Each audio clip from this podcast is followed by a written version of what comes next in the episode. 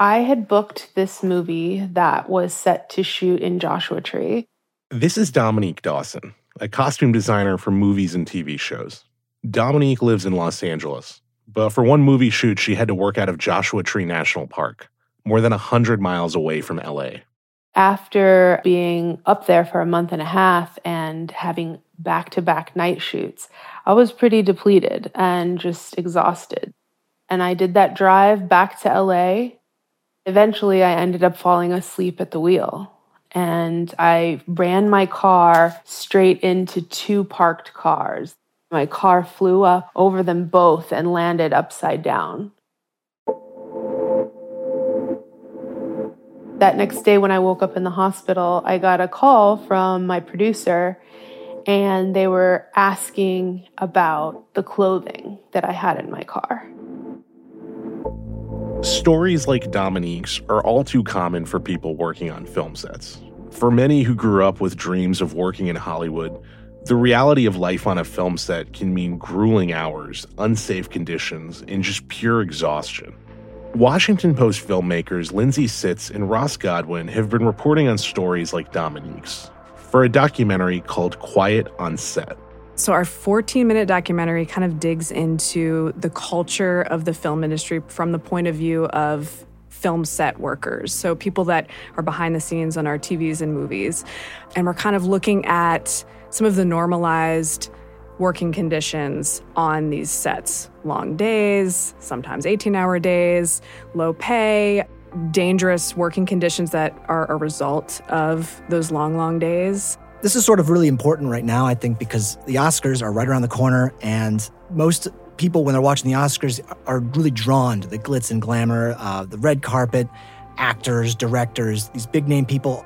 But what none of that shows or really even addresses is all the blood, sweat, and tears of the hundreds of people who are grinding away to make the very things that are then being elevated on, on this massive production. From the newsroom of the Washington Post, this is Post Reports. It's Friday, March 10th. I'm Arjun Singh. This weekend is the Oscars, an awards show emphasizing the fantasy and glamour of Hollywood. But behind the scenes, for the crew members producing these films, they often encounter dangerous working conditions, and in some cases, even discrimination on their sets. Today, we're talking with Ross and Lindsay about the physical, mental, and emotional toll of being on a production crew. And just so you know, you're going to hear some strong language in this episode. So please take care about when and where you listen.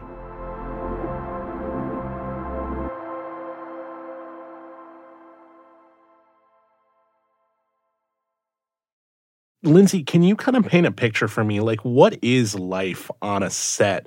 What was day to day life like for people? Yeah. So I think what you consistently hear from film workers is kind of unsustainable, consistently long days that can range from 10 hours to 18 hours. Some people, even, you know, that we interviewed for our doc, work on like a weekly rate, which means that they could work more than 24 hours and get paid a flat rate. 24 so, hours in one row. Uh, yeah, exactly. Wow. Like they basically are working until they get the job done. So if you think about somebody that's like a set decorator or a costume designer, there are certain people that work on flat rates and end up working wildly long hours to finish the job. And part of that, I think, is like a lot of these people we talk to also have such a strong dedication to craft. And I think paired with these conditions that are just unsustainable, take a huge toll on your physical and mental health.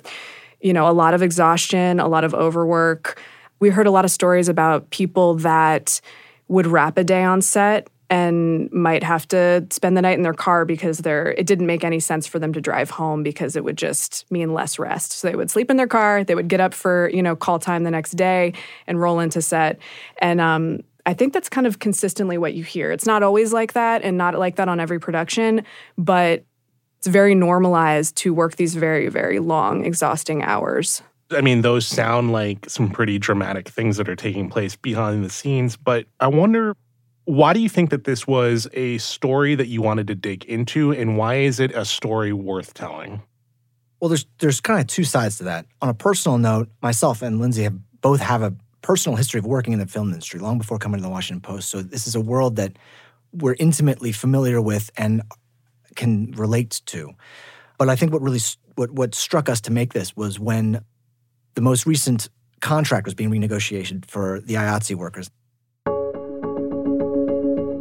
Signs of solidarity in Hollywood. Hundreds of people showed up to union parking lots in Hollywood to support IATSE members. The International Alliance of Theatrical Stage Employees. It's the umbrella union under which all the other unions in the film and television industry operate.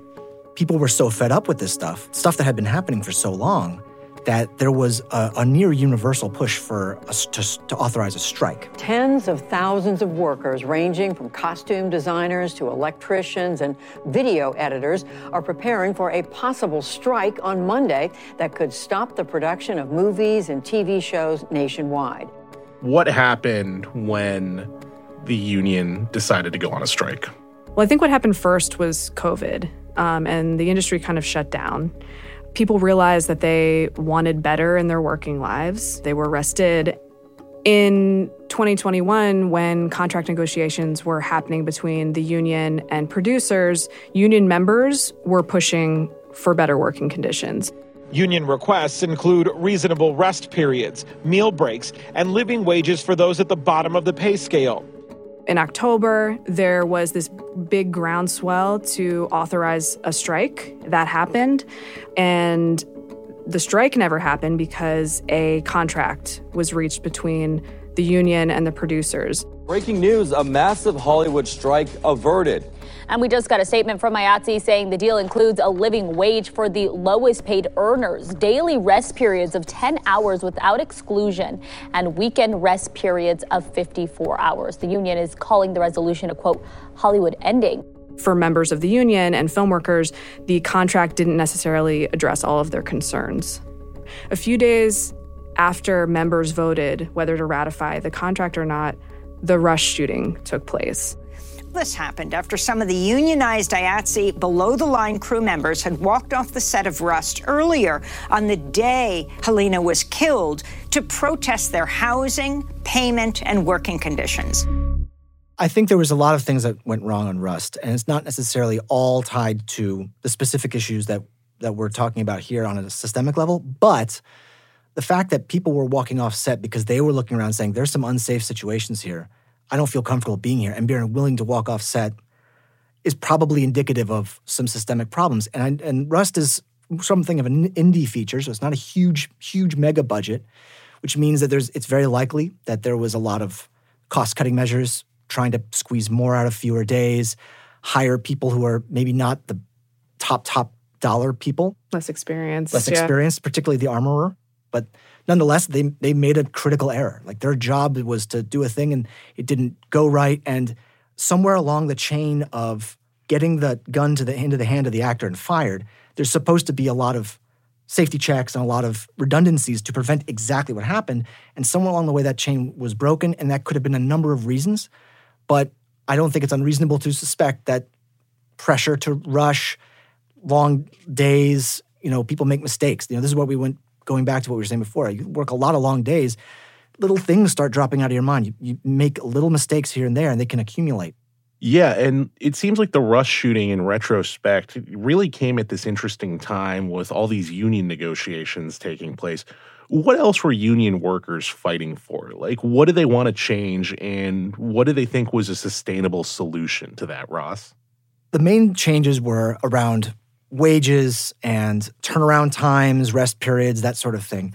And I think one of the big things they were trying to push for was to try to bring streaming wages, you know, their contributions to pension, health, that sort of thing, up to where it was for theatrical and television productions.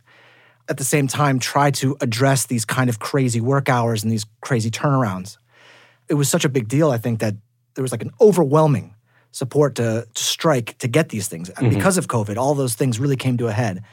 But I think the main goal was they were really trying to, to fix the wage gap between streamers and theatrical things, to get better rest periods and, um, and turnaround times that were more conducive to a healthy work environment. I was also going to add, I think there were also a lot of people pushing for more equity and representation in Hollywood, which is, you know, very much still a white male space the camera operator that we spoke with, Hassan Abdul Wahid, one of the things he was pushing for was really hoping that there could be consequences for sexist actions on set, racist actions on set, which is something that I don't think has been addressed.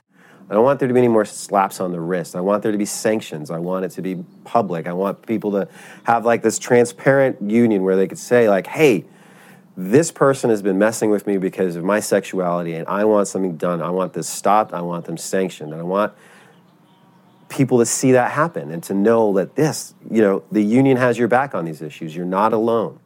You know, and Lindsay, you guys talked to a lot of different people to make this documentary. Can you tell me a little bit about like who the people you were talking to were? What kinds of positions did they hold on film sets? And what did they tell you about their own firsthand experiences? How did these working conditions impact them?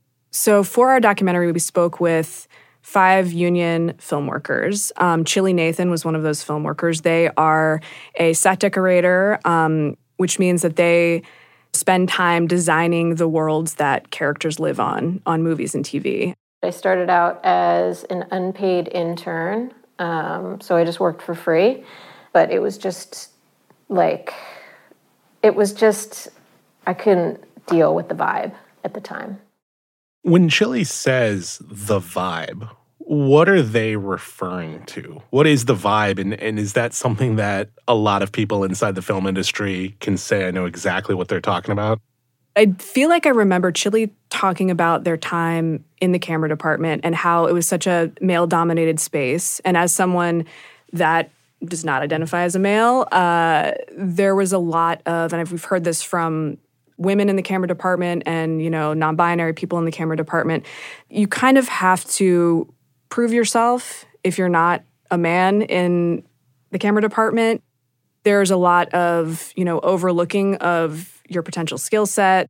You had to like look like a cheerleader to get a job. So you were really there for the entertainment of the other camera dudes and it wasn't about really your skill set. So I'd be up on a crane with a DP and we'd be shooting something and he'd start talking about that, you know, the actress's tits and like, can't wait to see those tits or something. I mean, it was just like, uh, it was just awful.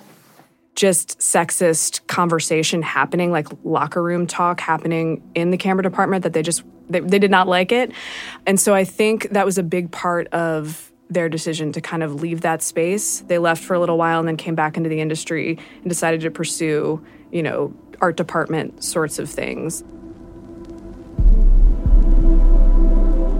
After the break, I talk with Lindsay and Ross about what happens when crew members try to push back on set. We'll be right back.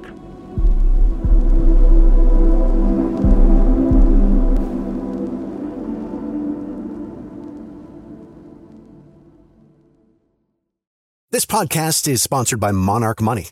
Are you saving to reach your financial goals? Reaching those goals isn't just about getting more money, but by managing what you have. And the best way to manage your money? Monarch Money. Monarch Money is a new kind of finance app that's intuitive, powerful, ad-free, and takes the headaches out of budgeting. Try it free when you go to monarchmoney.com slash podcast. Monarch puts all your accounts, investments, transactions, and finances at your fingertips with a complete view of your finances, you'll gain insights on your spending and find new ways to save. Plus, Monarch lets you customize your dashboard, collaborate with your partner, set custom budgets and goals, and track your progress toward them.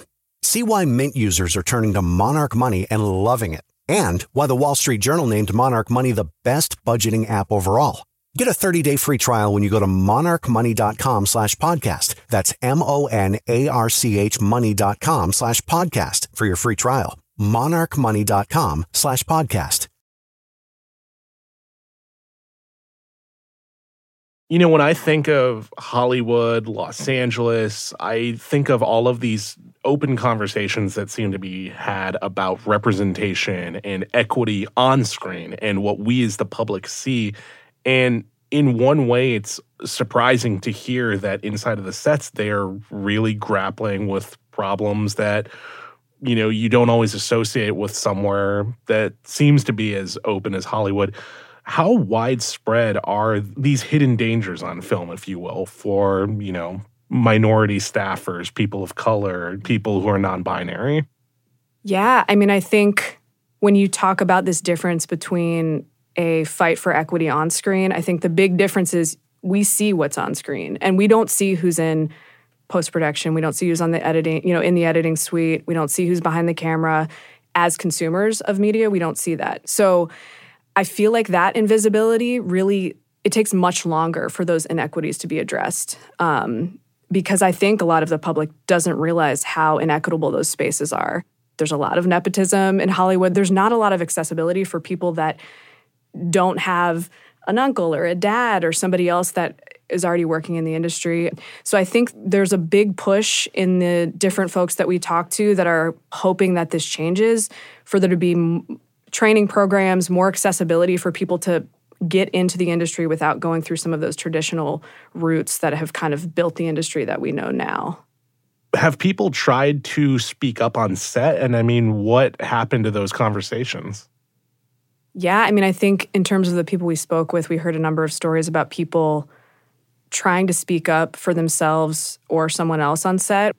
So we also spoke with Sabrina Jimenez, who is an assistant editor, and she works in post production. So she works, you know, in the editing suite with editors, with the whole post production team. On this particular occasion, the conversation was brought up by a movie that had recently come out and an article that discussed that Elsa from Frozen can possibly be queer, gay. And this comment triggered a response from my coworker that was not favorable and they had responded to that comment by saying that homosexuality is wrong. When this happened to her, she tried to speak up and say something about it. And there were not many people on her side. The other difficult thing was she didn't necessarily know exactly who to bring it to. You can speak with the producers. Do you talk to the studio that's producing the movie? Do you go to HR? It's it's kind of difficult to know who to speak to. I think that's part of the culture is maybe you laugh it off or you suck it up mm-hmm. and you don't necessarily talk to your producer, your manager, whoever about it. And it's important to mention that Sabrina herself identifies as bisexual. I think she did take it to her superiors and kind of got a reaction similar to what Lindsay was describing earlier, sort of this like, oh, she's causing problems or whatever. I was met with immediate backlash for bringing it up. I feel like I actually made more enemies after that. It didn't result in a net gain or a net positive in her working environment. It mm-hmm. generally made things more difficult for her. And not just in the job that she was going in, but when she tried to change positions, she was told, I think quite candidly by a colleague, hey, this person had, you know, who was recommending you for the job had nothing nice to say about you. And it was tied to mm-hmm. the fact that whoever this person was, the superior was, sympathized more with uh, the insensitive colleague than with S- Sabrina's desire to raise the issue and, you know, feel heard. That thing, if taken to to an extreme, can lead to a blacklisting just for saying, hey, I, I don't feel comfortable with the way things are being handled or the way people are talking to me. That can make you a difficult asset, a difficult employee, and that can really hurt your ability to advance. Why is the onus on individuals to speak up? Because what is the role of the union in all of this? Has the union tried to make things better for these staffers, or is the union also not really able to push back? So one of the things that uh, we would hear a lot was that it's not so much that IATSE was unsympathetic or not even trying to help, but it, there was limits to what they could do. And, and then the other side of it is when they say they found something, then their action was like, all right, well, they would find the set or they would they would they would take action. Well, now you're hurting the production. You're costing the money. You're getting people in trouble. Mm-hmm. You're getting people fired. Again, it's if it's because of you rattled the cage.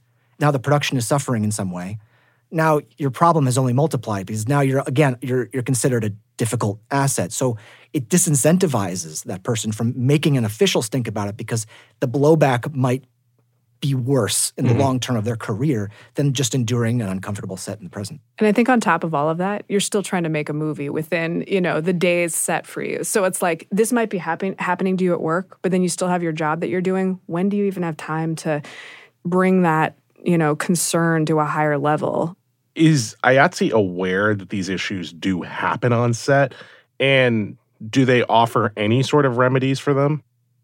So yeah, IATSE, I think, is aware of this stuff. Um, they've said as much. I think they've uh, expressed that they are very sensitive to these issues and they will be focusing on them um, in their upcoming 2024 contract negotiations.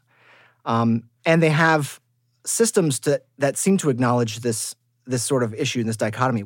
There is a, a tip line, an anonymous tip line, that is designed to, to hopefully circumvent the, the singling out which is sort of the main issue uh, that people face when they speak out. But again, if you're if you're the only person or one of only a couple people on a set of a certain persuasion, and the issue being raised is related to that, um, it's not terribly difficult for people in productions to to sort of figure out what's going on potentially. Um, and so that's still a problem that they're working on trying to figure out, and that's just kind of a very difficult one to, to solve.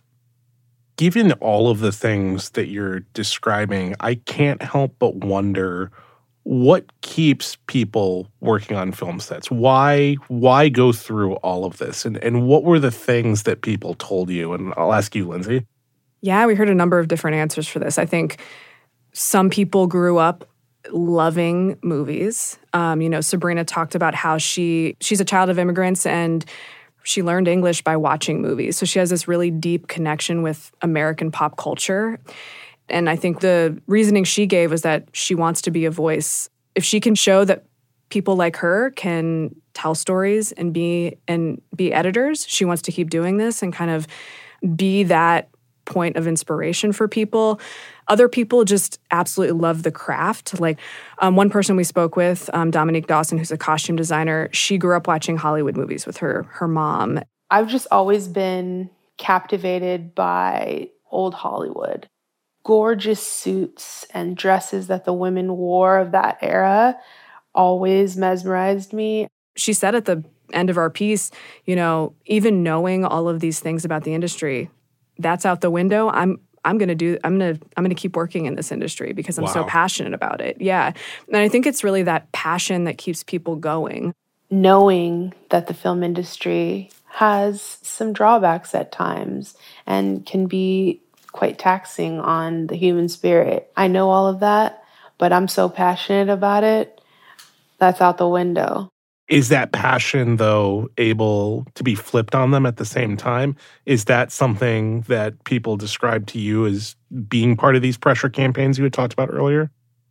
Yeah. Um, and it's not just you know the individual who might feel like, oh, this is my passion, I want to do this. If you ever do hit a limit. Say you hit a wall and you say like I, I you know I, I won't put up with that.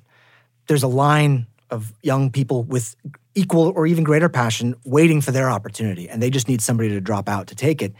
There's a great anecdote that we didn't get to put into the into the um, the piece that Zack Arnold, who's an editor uh, we talked to, told about when he was new to the industry and talking to somebody who had been in there for a long time. His friend was saying how they were working to try to finish this major big budget Hollywood production and it was pushing everyone to the very edges and the very limits. And he and they they went to the producer the guy in charge and they said hey hey we got to do something about these hours. People are dropping like flies. And the guy just looked at him and says all right we'll get more flies. And that attitude is sort of I think sums up a lot of the problem from a top down point of view. They see a swarm of flies. Like they don't really mind if a few of them drop here and there because there's always going to be another one and as Zack even says in the piece, you know, as long as people are willing to meet the expectations set ahead of them and are willing to be exploited, there's no incentive for that for that relationship or that dichotomy to change. Quiet on set, you've just published this. What is something that you want movie-going audiences and television viewers to take away from your documentary? I think I just want people to think about the people behind the camera next time they turn on, you know, Netflix or go to the movies. Just to think about how many people it took to make what you love and to know that there are a lot of people behind that screen. Yeah, um, I think it for how much people lean on and enjoy and really get a lot out of TV, movies, and, and media in general to have a better understanding of how the sausage is made, so to speak, maybe take a minute to like let the credits run a little bit. And I think um, just having that in the back of your mind really just makes it, frankly, a more impressive thing in itself anyway, but also helps you understand that, like, you know, if I'm finding out that people are getting pushed around, maybe I will, you know, vote with my dollars in terms of how I'll who I'll support or not. But really, just being more empathetic to the people working behind the camera. Well, Lindsay and Ross, thank you both so much for taking the time to talk to me today. Thank, Thank you you. so much. Lindsay Sitz and Ross Godwin are filmmakers with The Post. Their documentary is called Quiet on Set. We'll have a link to that in our show notes. That's it for Post Reports. Thanks for listening. Jordan Marie Smith produced this story. It was mixed by Sean Carter and edited by Reena Flores. Our team includes Maggie Penman, Reena Flores, Ted Muldoon, Martine Powers, Elahe Izadi, Lucy Perkins, Eliza Dennis, Alana Gordon, Ariel Plotnick, Jordan Marie Smith, Rennie Svirnovskiy, Sabby Robinson, Emma Talkoff, Sean Carter, and Renita Jablonski. I'm Arjun Singh. We'll be back on Monday with more stories from the Washington Post.